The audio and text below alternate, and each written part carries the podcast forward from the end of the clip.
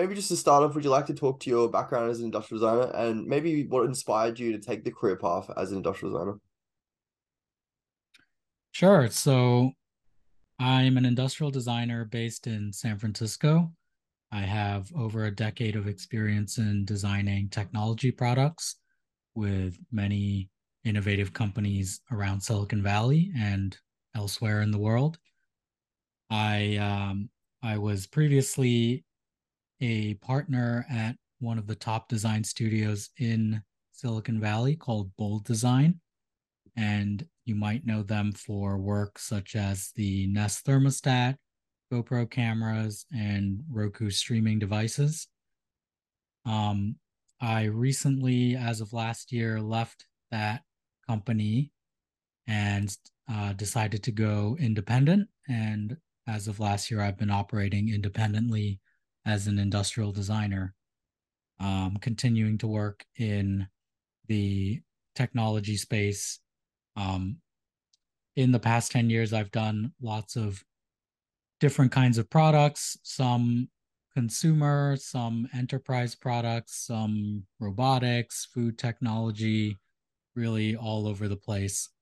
So my interest yeah, my interest is mainly in technology products, and I really think that the uh, thoughtful use of technology can really improve and benefit people's lives. Um, your other question was um, what inspired how, you to, to become an industrial designer? Yeah, so I I actually grew up in Hong Kong and I went to a school that followed the British curriculum. I went to an international English school and uh, I was lucky enough that as part of that curriculum, they have a subject called design and technology.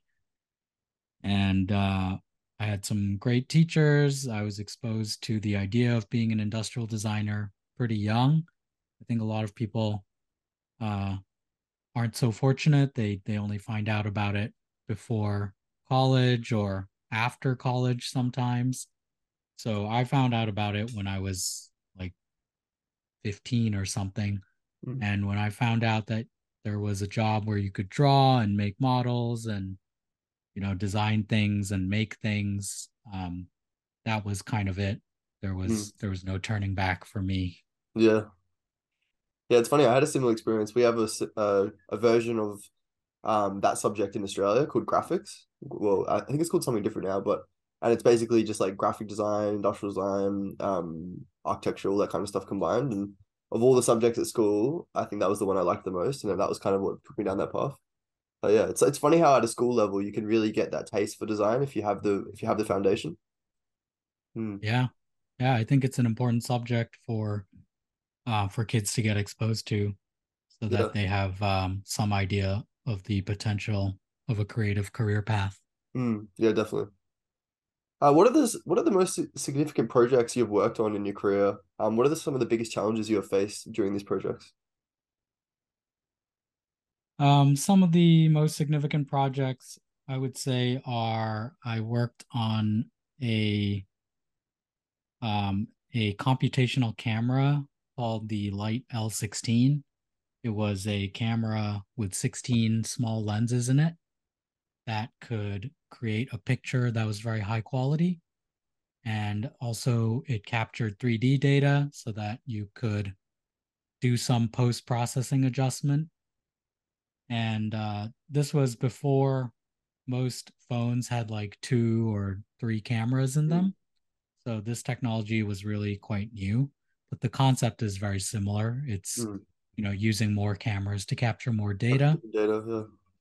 So that was one of the most technically complex projects that I've ever worked on, and lots of challenges from you know how to cram all of that stuff inside a housing that was still an acceptable size and balancing the engineering requirements with the aesthetics mm trying to make it, you know, trying to make sure that I was working with the engineers to support the function, but not just you know let the function totally dictate the user experience or the ergonomics or the aesthetics. And then as part of that project i also got to travel to china a lot. And i saw really for the first time how how the sausage is made like really being on the factory floor seeing the parts get molded seeing them come off the line talking with people um, and i i speak uh, decent enough mandarin chinese so communicating with people directly that were making the products Mm. and understanding what their concerns were and just a whole different culture of working in a in a factory overseas compared to a design studio in in uh, San Francisco. So I really learned a lot from that project, and every challenge I think was a an opportunity to learn more about industrial design, learn more about working with people, and also learn about how products are made. Mm. Yeah, I think that's very important. Going actually going to the uh manufacturing plants and working out how things are done, not just from a technical level, not just from a software level, but actually from like a physical level.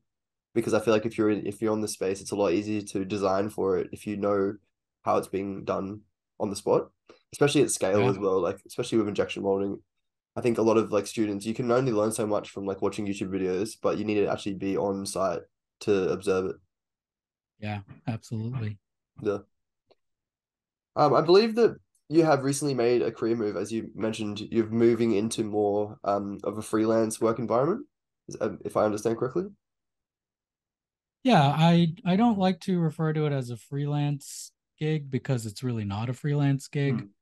Um, freelancer, at least in some uses of the word, sort of implies like someone that gets contract work from like a, a studio or another company, and you know you're kind of whenever you are needed, you you get a call, and then you're you know you have an hourly rate and you do the work and you get paid. But Mm. really, I I see myself more as a independent designer or perhaps a one person agency because I'm going out to get the clients. I talk to the clients, I scope the projects, I sell the work, and and I also do the work.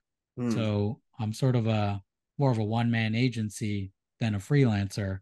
And I think freelancer, you know, rightly or wrongly, comes with some connotations of being, you know, low cost or less uh you know less stability or Mm. perhaps um um you kind of your clients can kind of turn you on and off like a tap and i i'm really trying to work on more of a, a project basis Mm. do whole end-to-end product development and and not do kind of piecemeal freelance work Yep. not to say that there's anything wrong with that you know like Mm. everyone has different needs in their career everyone's at a different stage so it might make sense for someone to be doing work like that and it's a great way to gain experience because you get exposed to a lot of different kinds of jobs and different companies depending on how many uh, companies you freelance with but um, yeah that's that's like a little bit of a semantic difference that i would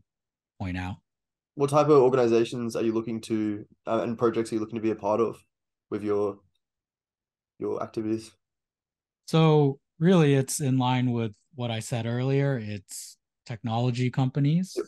and companies looking to ship products that involve some kind of novel technology that has to have some kind of user experience figured out, has some sort of aesthetic requirement, maybe has uh, some complex functionality that needs to integrate with those aforementioned um, uh, parts of the the product. So it's really kind of technological products that that I can really sink my teeth into and design around. Mm. Okay. Um, your blog style post on LinkedIn is actually why I originally found out about you. Um, I remember when I was a student, I used to follow along, and some of the insights were really interesting. How did that come about? How did you end up getting into that? Well, last year when I, you know, when I was uh, transitioning out of my partnership uh, partnership position at Bould Design, I I kind of realized that you know in the internet age there are all these platforms that you can broadcast yourself on. And you know back back in the day you know maybe 10 20 years ago you kind of needed to be a famous designer to have your name out there. Yeah.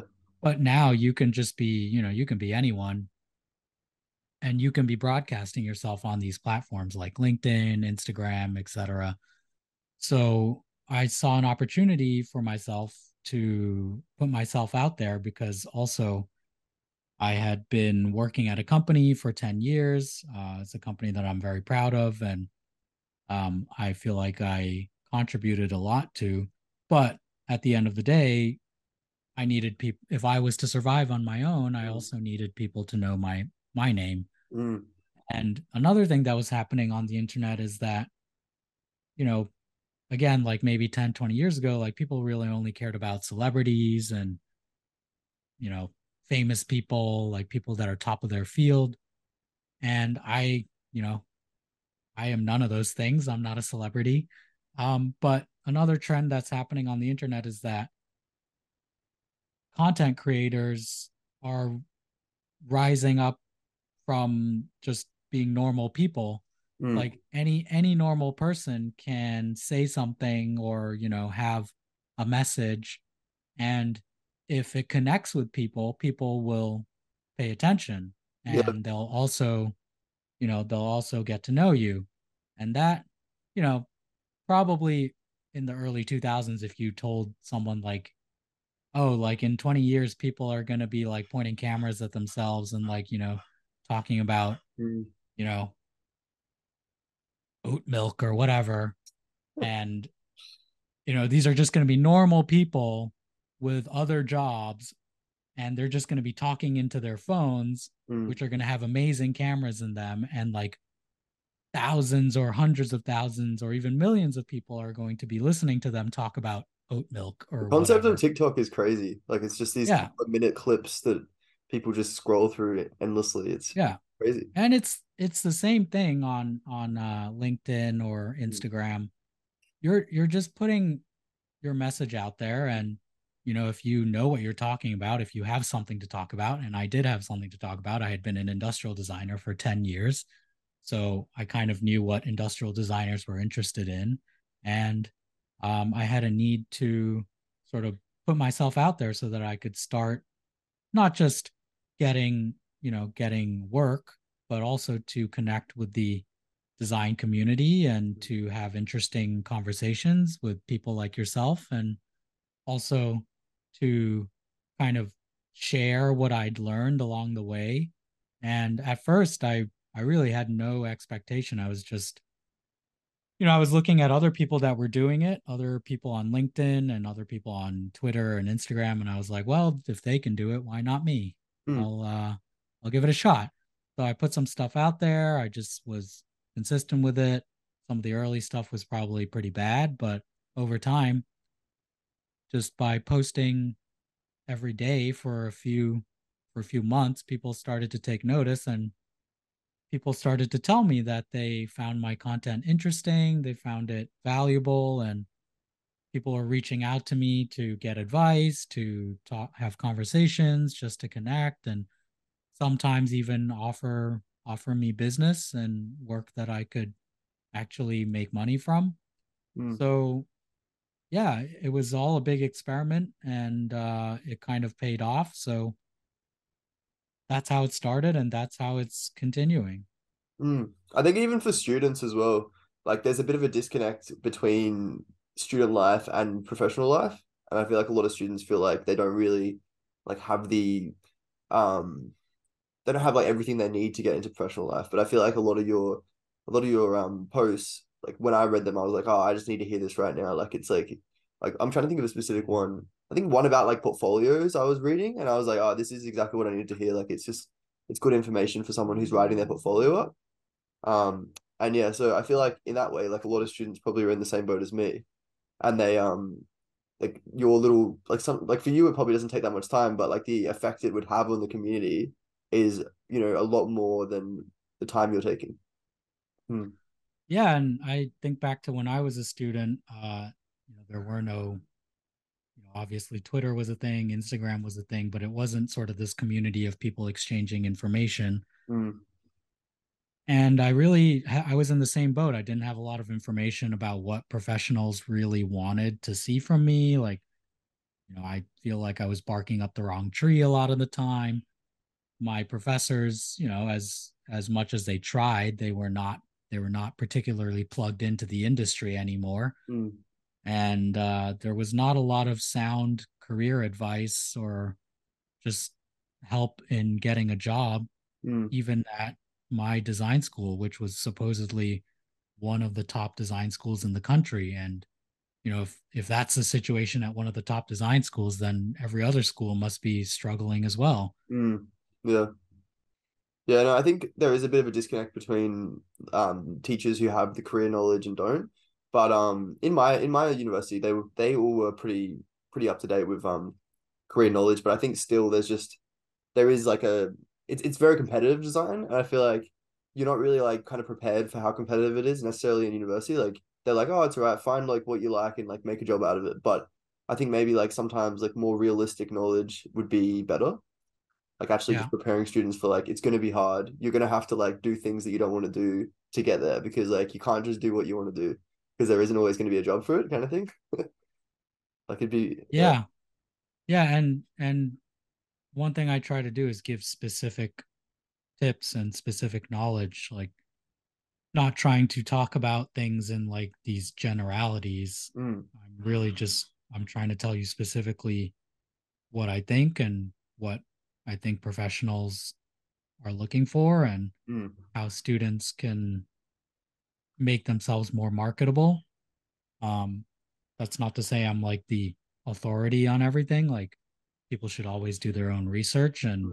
figure it out for themselves. But hopefully, I'm adding useful uh, useful information to the mix. Mm. Yeah, cool. Um, what topics do you usually cover in your posts, like um in general, or maybe what are the ones that had the most um were were, were best received by the community? Uh, my,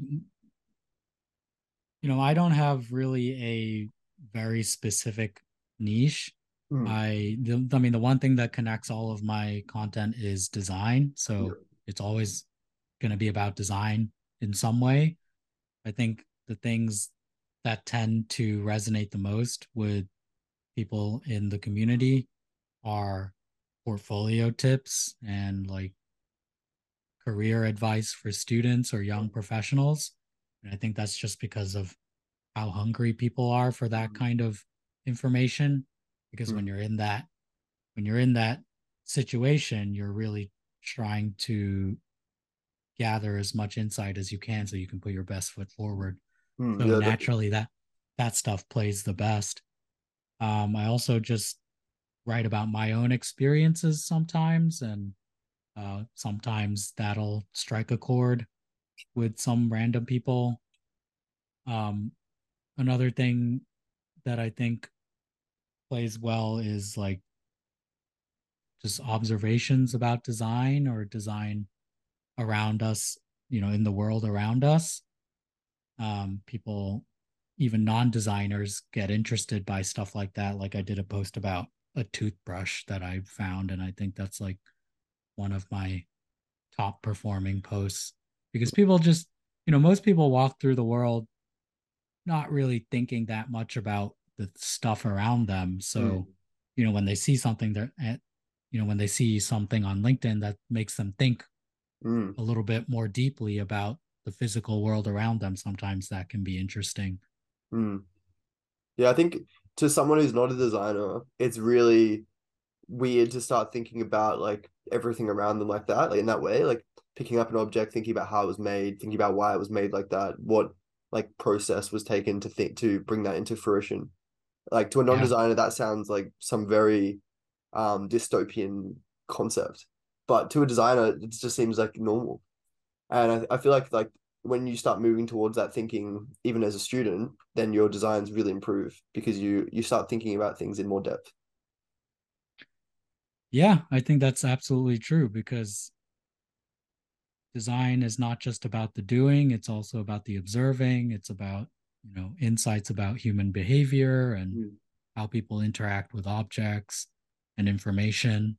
So just observing the world around you and consciously taking notes in your head about why things are the way they are or, you know, what what about certain objects uh, is appealing to you or not appealing to you or why something you know why you really love using this thing and not that thing those Mm. are all very important observations that people uh designers hopefully are are making Mm. Yeah. Um, over the course of the career of your career, how have you ab absorbed, how have you observed design evolving? so i think specifically in my product categories and in the stuff that i've worked on it is the merging of the physical and the digital experiences Mm. like when when i started it was just starting to become very common that most things you know most electronics that you would buy would have some kind of app that came with it. Mm. and more and more things now have that even like very basic stuff. Everything has an app um, but also more and more hardware products are incorporating some sort of digital interface Mm. like you know your car has a touch screen your coffee maker might have a touch screen these days Mm.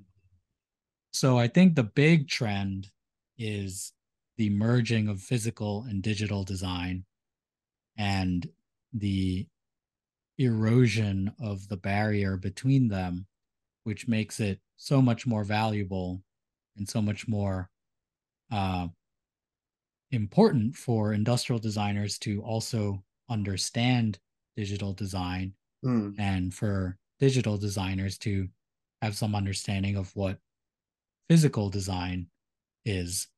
So I think that's the big trend. I think uh, over the past few years, there's been more. I mean, every few years, this question of sustainability Mm. comes up, and then people get all excited about it. And then eventually it sort of disappears into a sea of greenwashing. But it does seem like these days people are more serious about it. Like Mm. brands are more serious about it. Like very big brands are actually incorporating it into their products. Like, how do you design for circularity, designing for repair? Mm. There's also more legislation around those kinds of things. Like, you know, in Europe, especially, like things, I think the right to repair has made it a lot further than in the US. Mm. But, you know, these these things are important for designers and and non-designers to consider as we continue to design and make things because we can't just expect to continue putting stuff out into the world without any consequence. Mm. Um, Have you been put into that situation in your career? Um, because I mean, I don't want to overgeneralize, but I feel like consumer electronics is probably one of the biggest contributors to e-waste. Well, to not e-waste, to waste in general, like in, in the product design space. Um, have you been put into a situation where you have to basically um not take a a job because it's going to be like inherently terrible for the environment, like a single use product, or is that not something that you generally consider in your practice? uh, for me personally, that you know, as my own business, that hasn't come up yet. I've only been doing it for a few months, but in my past uh, company, you know, we did turn down things that we didn't think needed to exist. Yeah. and like tchotchkes and like little things that were one time use. Like we didn't tend to do products like that. We did products that we felt really added value to people's lives and had some, you know, decently long lifespan. And uh we didn't want to be just putting junk out into the world. And Yeah. one way one way that you can do that is by working on things that last a really long time. Like Mm. I have a Nest thermostat on my wall that's over 10 years old. Yeah. So that's a piece of electronics, consumer electronics that, you know, consumer electronics usually have a lifespan of like two years, Mm. but that's been on my wall for 10 years. So Mm. that Yeah. that is one way to approach sustainability. Yeah. Yeah, I think like these days with sustainability, people get too hung up in the fact that everything needs to be recyclable. I mean, it is it is good to make things recyclable, but I feel like that's one thing that people don't think about is just creating products that just last longer is automatically is inherently going to make the products more sustainable because they're going to last longer. Whereas like if you just only focus on things that are biodegradable, it could actually have a detriment to the industry. Um, because the products just wouldn't last longer and then you got to make more of them. So I feel like it's like kind of leveraging the both of them. Like for example, like you've got like you've got like film cameras. This one's like well, this one's like nineties, and it still works perfectly. Um, Yeah. whereas like these days, a modern like DSLR could last. I don't think like not all like some of them wouldn't even last ten years. Yeah. So yeah. And also, if you make everything biodegradable, that's not necessarily the answer because what what you also have to consider is the system around yeah, that product like just because it is biodegradable doesn't mean it's going to be mm, uh, you know put into the right processing facility to get turned back into biomaterial yeah, it you know it's highly likely that it's just going to end up in the landfill like everything Mm. else where things don't biodegrade so you know i think companies are are thinking a lot more about end of life and Mm. how things get taken back in or you know recycled or repurposed as part of the product's ecosystem not just as a problem that someone else in a far off country has to deal with yeah. Exactly. This comes back to the concept of greenwashing, I suppose. Like in Australia here, we have we used to send all of our recycling to China to to get Yeah. them to recycle it, and then like Yeah. China was like, we're not taking it anymore. So then like now all most like I think twenty percent of our recycling is recycled, and the rest of it just goes into landfill. Don't quote me on those statistics because it might have changed, but I know a couple of years ago when I looked, that was what it was, and it's just like, like what is Yeah. the point of even recycling if it's most of it's just gonna go into landfill anyway? It's just crazy. yeah it's the same in america Yeah. So like this is what you're talking. It's a system wide issue. It's not necessarily a product issue. And yeah, like a lot of these, I think uh, the problem with the modern sustainability movement is a lot of the time they act like it's the consumer's fault. And like I feel like a lot of the time it's not necessarily the consumer's fault. It's like on a larger scale than the consumer. It's the businesses, it's the governments, it's the people setting up these like logistics systems for re- for like sustainability. They're they're Yeah. that's like more that's gonna have more of an impact on the consumer and like Yeah. the decisions of the consumer than like a pure decision of the consumer whether they buy that or not. yeah if it's really going to change it can't be left up to the individual decisions of billions of people Yeah, it has to be it has to be something bigger than that exactly. Yeah, no, I think sustainability is a bit of a um rabbit hole you can go down and like you can you find that it's a very hard decision at the end on what to do. Hmm. yeah Um, as in terms of key trends in industrial design that are shaping the industry right now, um, what what trends and technologies do you think that designers really need to watch out for um in order to stay up to date in the future? well the obvious one is ai that's the you know elephant in the room. I personally don't think ai is going to replace designers anytime soon. Yeah. because right now it has ai has very limited eh, the ai image making tools like midjourney or DALL-E or something like that they have very limited understanding of the external context they Mm, don't understand ergonomics. They don't understand the user. They don't understand any of that stuff. What they are good for is crunching lots of visual data and spitting out, you know, decent options depending on how you control it. Uh, but it's not it's not very steerable. mm, Like you can't really control it that finely.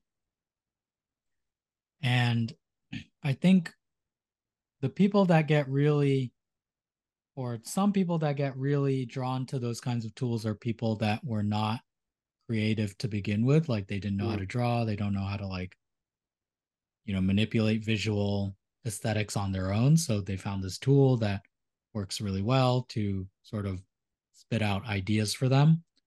But i think a lot of designers actually like myself might find that using these tools is they're pretty frustrating because mm. they never quite do what you want and it's really hard to say control it I mean, it, it is getting better all the time.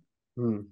And uh, you know, a year ago or six months ago, nobody nobody dreamed that we would be where we are now. So that's the crazy thing I, I I'm finding is the speed at which things are yeah. changing.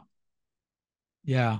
So I think you know the people that say oh it's all doom and gloom like these robots are going to take your design jobs within the next year that's probably not going to happen.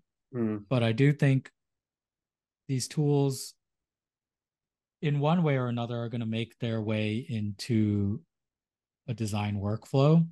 And it's probably at first going to most impact those stages of the process where you're crunching a lot of data and trying to generate a lot of output quickly.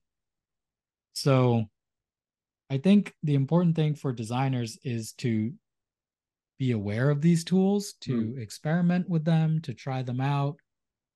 Don't rely on them. Hmm. Like, I think you still need, at least right now, you still need to you need to sort of be the art director. Mm. And in order to do that, you need to have strong design fundamentals. Like you need mm. to understand form you need to understand proportion like color material even even history i was thinking even design history is very important yeah even design history because yeah. you need to know you know whether something you're doing with ai is looking like you know whether it's just a complete ripoff of something else or mm. whether it looks modern or like retro is it deliberately retro mm. what are you what are you actually trying to achieve with the tool so I think there is value to trying the tools and to keeping up to date with them. I can't, you know, I can't predict where we'll be in another six months. Mm. At least right now, I don't think they're taking over our industry fully. Mm. But I do see them as part of the future of design. I just don't quite know what yet, like how they're going to integrate fully. Mm. Obviously, this is a bit past our both. I think both of our um, what's it called, career.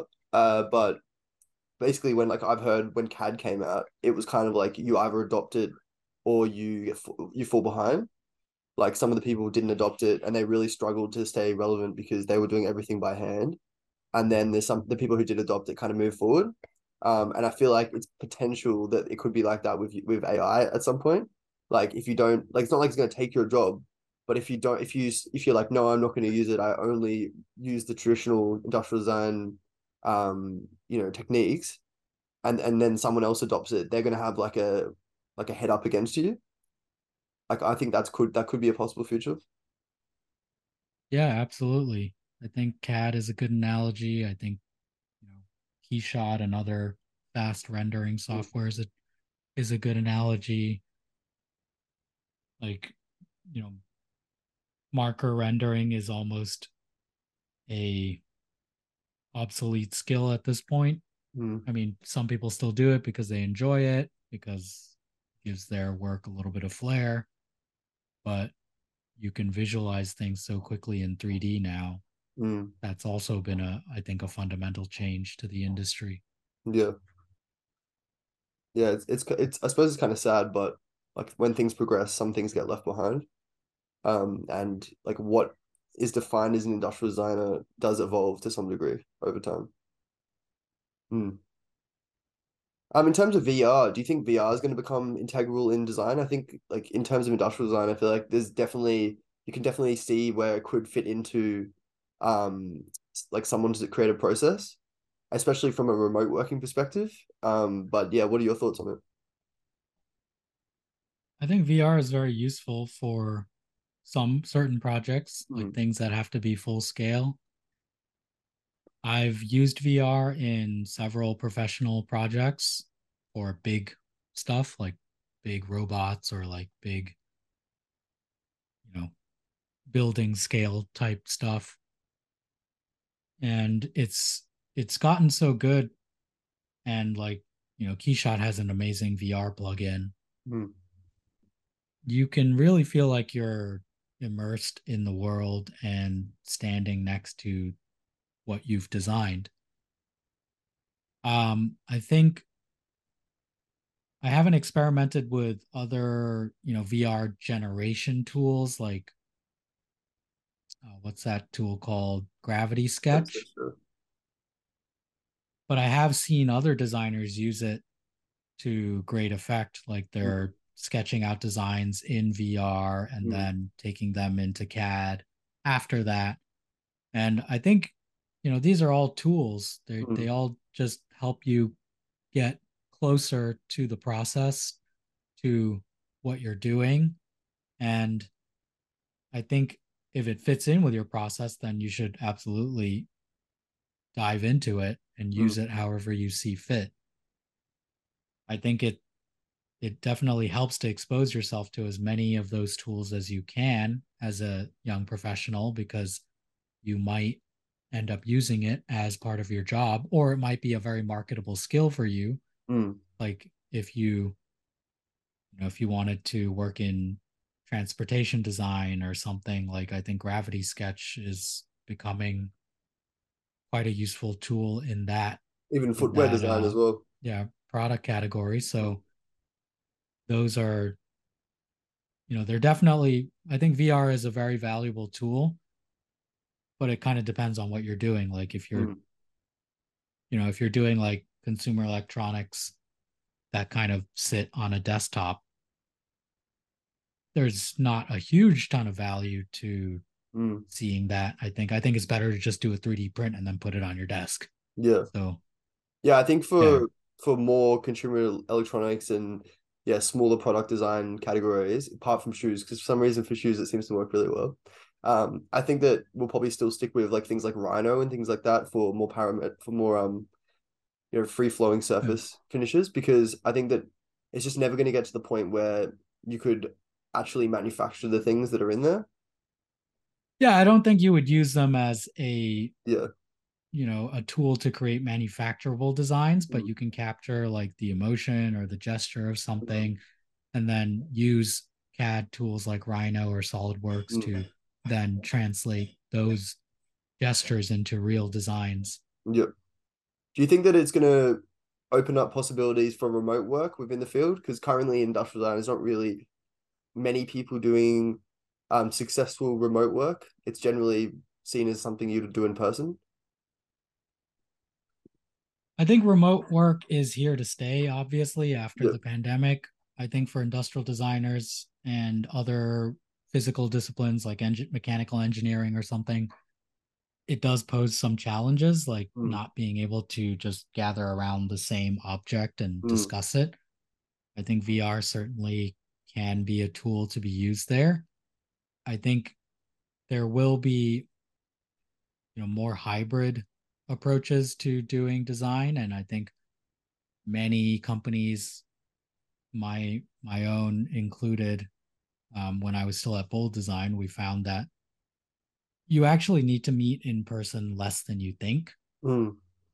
you just need to meet to review prototypes and look at things physically uh but i i would say that just because you can do it doesn't mean you have to or you Mm. should do it i actually prefer working in person with people Mm.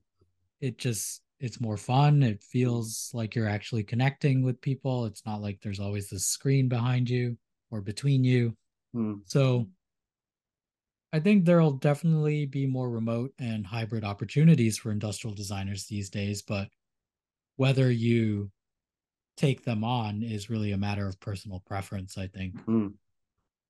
Yeah, I think it could be interesting, but in the future, like for example, me flying to you isn't necessarily the easiest venture, um, because of the distance. So like we could collaborate over over the internet easily with VR, well easier than before, like than like previously with a phone call. Um, I think that I think for something like that it could really open up. But yeah, I see what you mean. Like if you have the option, it's definitely better to be in person. Mm. Yeah. Um, what is some advice you'd give to young designers who are trying to land their first consultancy gig, or maybe even just any design gig in general? Um, and what are some skills or qualities that they should focus on developing? So I think my one big piece of advice for young designers trying to get their first job is really be specific about what you're targeting, who you're targeting, what is it that they do, what's their design aesthetic, what does their process look like, what kinds of marketing materials do they put out there, and then try as best as you can to make your work match that kind of work. Hmm. You need you need to basically put their website next to your portfolio and you need to con- convincingly be able to fit in to that lineup. So if someone were to come by and look at their website and your portfolio, it needs to be within the realm of believability that you could work there mm. and you could do this kind of work because that is what design people who are hiring designers that's what they're looking for mm. they're looking at the kind of work that they do every day and they're trying to see can you do that kind of work so mm. this is this is something that i think students need to kind of have a mindset shift on a lot of times when I was reviewing portfolios, I would see work that was very much clearly driven by the, you know, their specific program or their own specific interests. But it didn't look like anything that that our company was doing mm. on a daily basis. So I think the mindset shift is you need to look externally and you need to look at your work from the outside in Mm. And you you can't just look at your work from the inside out like this is what my school told me to do, this is what I thought was interesting.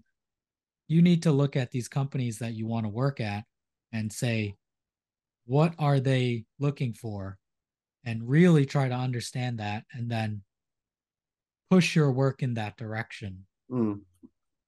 Yeah, I feel like well, if you, I mean, from your experience, if you hire someone who doesn't line up with that, like they might not necessarily communicate the values or the even the design aesthetic that the these consultancy is is operating under mm. yeah it's you know hiring is always a risk people might not work out it's expensive to hire people you know turnover is expensive so if i'm hiring i'm really going to look for the person that represents the lowest risk and that usually means the person that does work the most similar to what I'm doing on a daily mm. basis. Yeah. I feel like one thing I've noticed as well, a lot of organizations, specifically, I don't know if it's the same overseas, but in Australia, are looking for people who are going to be able to work for many years and not just like leave after six months to a year. Because I feel like with design, there's like the trap, like everyone wants to constantly, you know, level up in the in in the um in design and become a better designer and get as much experience as they can. But like a lot of organizations they don't want people to just like you know as you're saying the hiring process is hard. They don't want to be hiring designers every six months to a year so i think communicating that you're going to really put some time in stick around and work hard in the organization like really organizations like that yeah at the same time though there are no guarantees mm, yeah like at least in the us it's you know it's employment at will like mm. you can you can say you're going to be there for two years, but you can leave after two days yeah. if you wanted to. Um, I'm not sure how it is in Australia, but you know, I think there needs to be a reasonable expectation on both sides that like I'm gonna, you know, me as the applicant, I'm gonna stick around long enough to learn and make an impact. Mm. And also mm. on the mm. employer mm. side, there needs to be some offering as well. Like I'm gonna give you development opportunities and I'm going to mm-hmm. teach you things so that you can be a valuable member of the organization for like you know at least one or two years i would say mm. that's that's kind of a minimum yeah yeah exactly impact. yeah Um, what are some skills that you see designers lacking um, in your professional practice, and maybe when you were hiring, you see, when you see young designers getting into the industry, what are they missing? Um, I think, I think a lot of designers, myself included, when I started uh, my career, they are lacking in form development. I think a lot of emphasis in design education over the last you know, 10, 20 years has shifted over to research and problem solving and sort of design thinking type of stuff. And a lot of the uh, a lot of the aesthetics and form development and the beauty side of things has maybe gotten lost. And that was definitely true of my education and my work. So when I got into this company and started doing real design work, I, I, I found out how much I was lacking in that department and how much I had to learn just by mm. working with professional designers.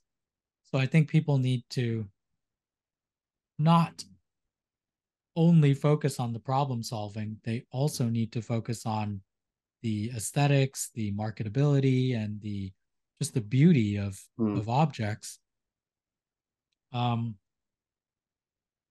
another thing that I think young designers really need to focus on is uh, working with other disciplines. A lot of times, as a, a, designer, you're working with engineers and people who work in marketing and business people. I, I think you you're so immersed in design and design school, like you kind of forget how to talk to other people. Mm.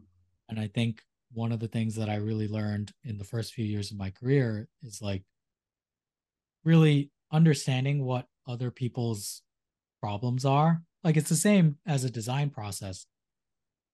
When you're working with people, you have to understand them, you know, as if they're the user. Mm. They're the user of your design work. Yeah. You need to understand what they care about, what the problems they face are, and how you can talk to them and communicate the value of what you do. Mm. So it's not just about doing great design work and kind of putting it out there and saying like you know here it is it's really about collaborating with people and talking to people and understanding their needs and then being able to talk about the value of what you're doing in terms that they'll understand mm. so i think those are kind of big areas that students and young professionals could focus on yeah I mean, it's it always comes back to that communicating the value of design. I feel like that's like something that's always mentioned on my podcast. And I mean, it's it, you'd think at this point we've like beat that battle, um, after all these people who've come before us who've been fighting that fight. But there's still people out there who don't see the value of design. So I suppose yeah. like telling like the next generation, like even my generation coming into design, um, we need to continue to like kind of convince people of the value. And like the only way we can convince that is by doing good work and and showing the success of our work. Yeah, and I don't think that's ever going to end. Like it's never mm. going to be a job that's going to be done. Mm. Like any any profession, any skill set, you need to go around telling people why it matters. Yeah. Like, you know, I used to do all my own taxes. I didn't know mm. why anyone would bother having an accountant. But then I started being part of a business and then like, you know, the value of a, an accountant mm. became mm. very clear to me. Yeah. And I didn't have that mindset before, but now I gladly pay an accountant to do my taxes for me. Exactly. So it's the same thing. Like as a designer, you can't just go around expecting people to just understand what it is you do and mm. why it matters. You need to actually inform them and give them the time to get educated and come around to your way of seeing things. Mm. And you also need to understand what they're about and you need to sort of absorb what they you know their way of seeing things as well mm. yeah and what what value design specifically poses to them as well so that yeah. it's easy to communicate it mm. yeah exactly um, what do you think are the biggest challenges in industrial design currently and how are we going to work to overcome them well i think the biggest one we've already kind of talked about it's sustainability mm. and how are we going to overcome that? I have no idea. I mean, I have some ideas. Like, I think we talked a little bit about regulation and you know, it really has to be more of a systemic change. It can't just be sort of this grassroots thing. I think bigger companies need to start taking it more seriously and making it a part of their product offering. And some of them are. And uh, hopefully, people start making more responsible choices as well. But again, it can't just be that, it has to be sort of more top down change. Yeah. Yeah, I think Um, as well, it bring it's bringing design into more of like a political level as well. I feel like that could have like bringing bringing people with design thinking, like design ex designers or people who are associated with designers into that level of of governance, so that they can make more systemic changes um, based on like our ideology. yeah. Yeah. Another big thing that I think is an issue in design and has always been is diversity. I think the, at least in the US, the design, industrial design is overwhelmingly male and it's Yeah. overwhelmingly white males. And uh, I was involved in the uh, Industrial Designers Society of America Diversity, Equity, and Inclusion Council Mm. uh, for about two years. And um, I did some data collection and analysis for them. And really, it's still a huge problem. Mm. Um, and why is it a problem? Well, I think diversity in design is a diversity of thought is leads to better products and more inclusive products Mm. and more users needs can be met so you know it's not just racial it's also um abled and you know differently abled or disabled there's also designing for different age groups you know i think diversity in the people who are doing the design Mm. is important for addressing these um, different groups and making sure that they're also getting some fair treatment Yeah. in terms of having products that are available to them and products that are uh, useful to them. Mm. Just a note on that. If there's any uh willing female designers out there who'd like to come on the podcast, please reach out. As I am looking for I'm looking to I haven't even had a female designer on yet. This is this is the problem exactly. And I had someone lined up and unfortunately she's on maternity leave, so she's not she's too busy at the moment. So hopefully um when she's done she can come on. But but yeah, this is the issue, I suppose. We need to create diversity. Like 50% of the population, I don't know what what the exact percentage is, are female. And like we don't even have any near that percentage of designers that are female. So how can we design successfully for females if we don't have any idea? You know? Yeah. And actually, I think that is not true in some other design disciplines. Like I think in graphic Yeah. design or like design research, Mm, the proportion of female designers is much higher. So mm, there's something about industrial design that is not conducive to women being an equal part of the workforce. And Yeah. you know, I you know, we can speculate on what that is. Like, you know, industrial design is kind of a boys' club, and mm, you know, it's power tools and like you know, being in the shop and all that. But there's no reason that it can't be a a welcoming environment for for women. So Yeah.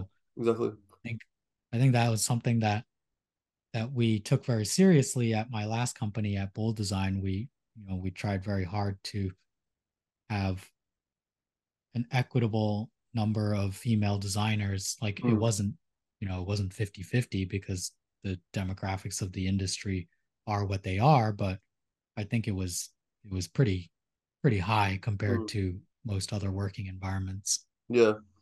I think a big contributor as well is like even just the nature of the when you're when you're learning as a child, like the male toys are Lego and all these toys that you have to build and construct and Meccano and you know, whereas the female Yeah. toys are like Barbies where you put the clothes on the Barbie and I don't know, things like Yeah. that. So I suppose like from the beginning they're almost like preconditioned not to be industrial designers.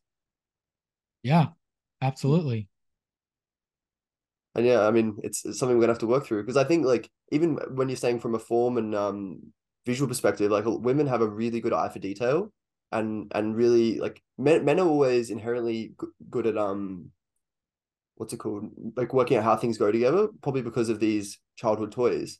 But there's like a real advantage of women um in in terms of form and like knowing what what looks good to some degree. Like my girlfriend always comes over when i'm designing things. It always goes like you need to change this small detail and it always has such an impact.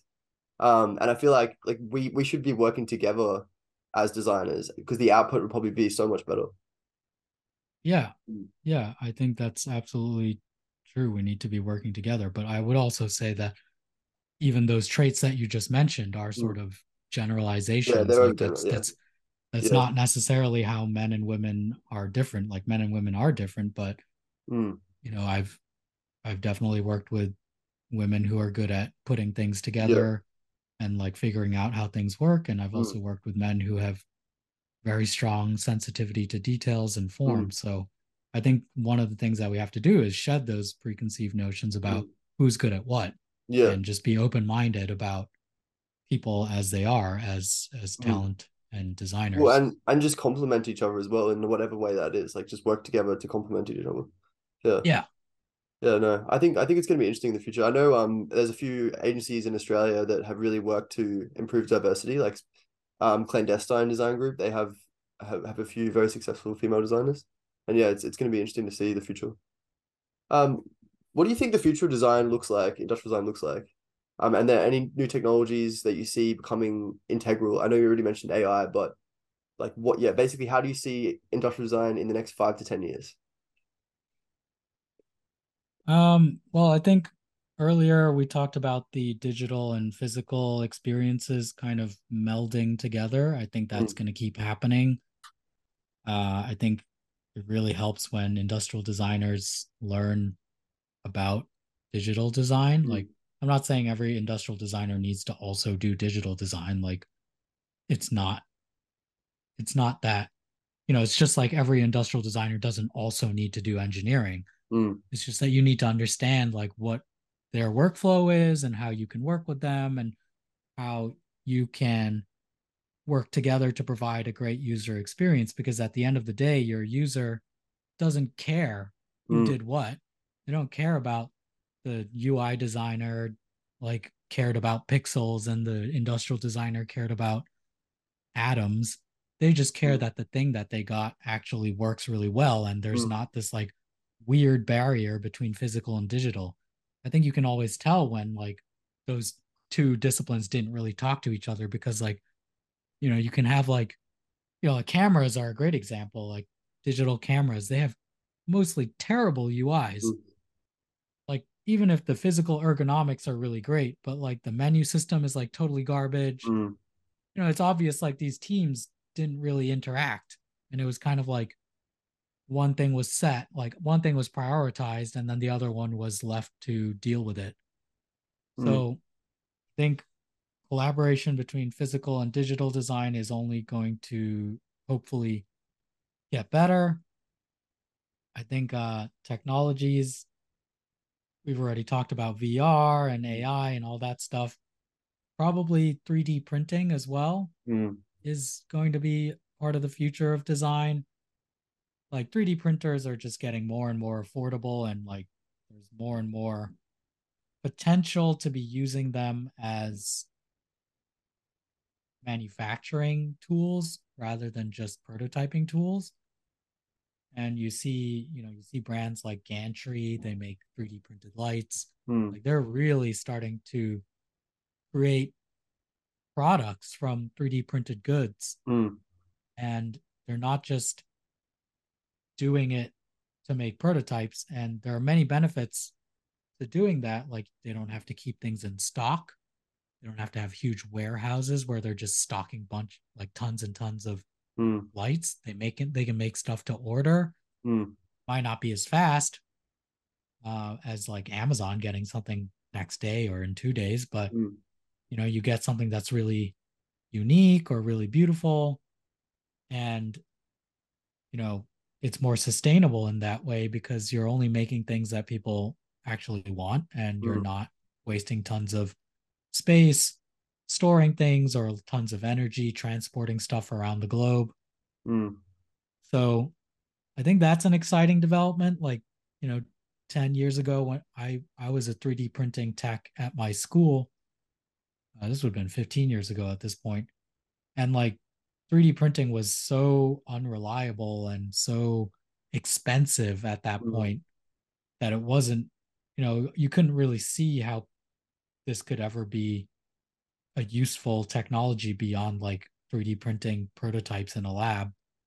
But, you know, now you can get very good 3D printers for very little money. Mm. Yeah, it's it's really crazy how fast it's evolved. Mm. Yeah. What are some ethical considerations that you think designers sh- should take when they create then when they create products going forward? So, I think one thing that that I always try to think about is does this need to exist and does yep. this align with my values like do I want to be creating this like if I didn't if a client didn't approach me with this project would would it be something I do of my own accord mm. so you know sometimes clients potential clients have approached um, approached me like at my past company to design something to do with weapons and mm-hmm. that's not something that i think i want to work on so we turned down that business. Um you know sometimes we've been approached to design something you know just things that are not in line with our values and we turn them away. So mm-hmm. i think that's always something an ethical question that you have to ask yourself. Do you want to be part of bringing this into the world? Mm. or do you not want to? And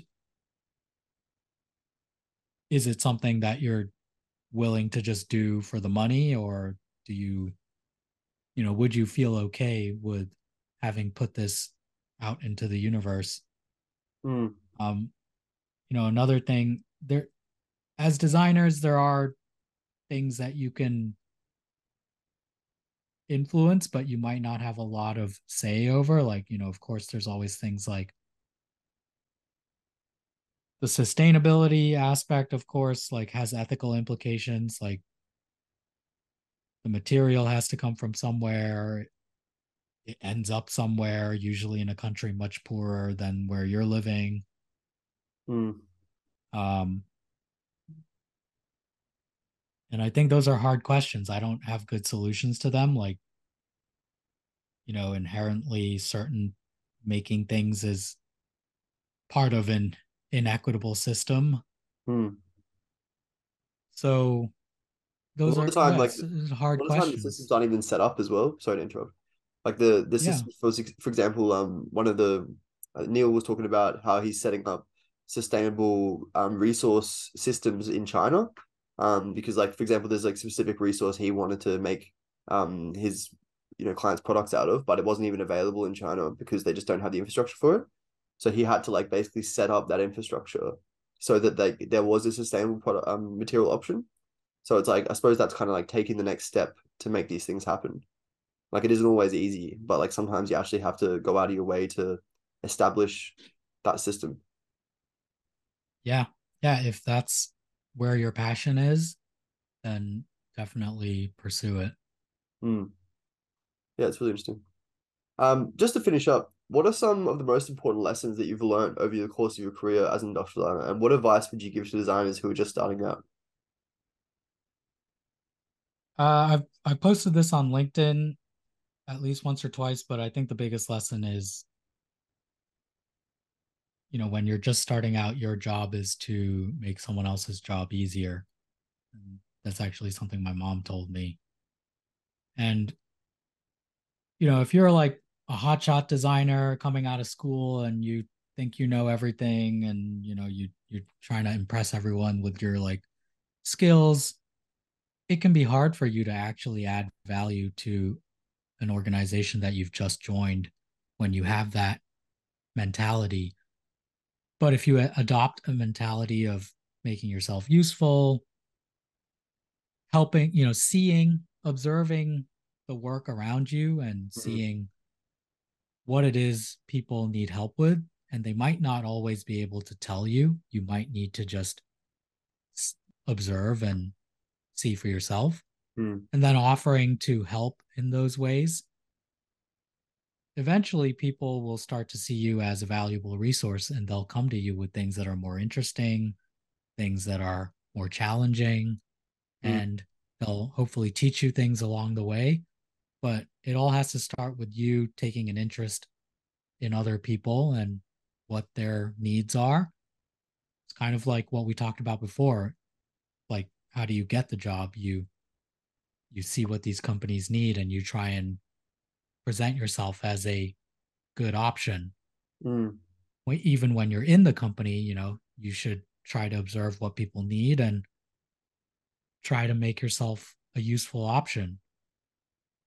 And that isn't always design work. Like, you know, when I started when I started out as an intern at Bould Design, you know, I spent a day cleaning out the storeroom hmm. because that's what needed to be done. And that's fine.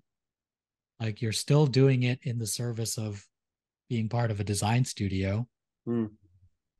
But, you know, if you approach, you know, say you approach that task with like, oh, this is beneath me, like I don't want to do it, like I was paid to be a designer, I'm not you know, I didn't go to four years of design school to move boxes around. Like people are going to notice mm. if you have that attitude and they're going to mm. probably not want to work with you as much. Mm. So I think that's the biggest piece of advice. Go in with a good attitude and make yourself useful and try to make people's jobs easier. Yeah, really good advice. well, thank you, Anson. And yeah, I would recommend anyone, you know, wanting some extra advice in industrial design, if whether you're a student or a seasoned professional to check out his LinkedIn. I, I found it really, really interesting myself. And yeah, I think you will too. Thank you. And I hope you have a good day, mate. Yeah, thanks so much, Roman. It's been great to be on. Cheers, mate. Have a good one.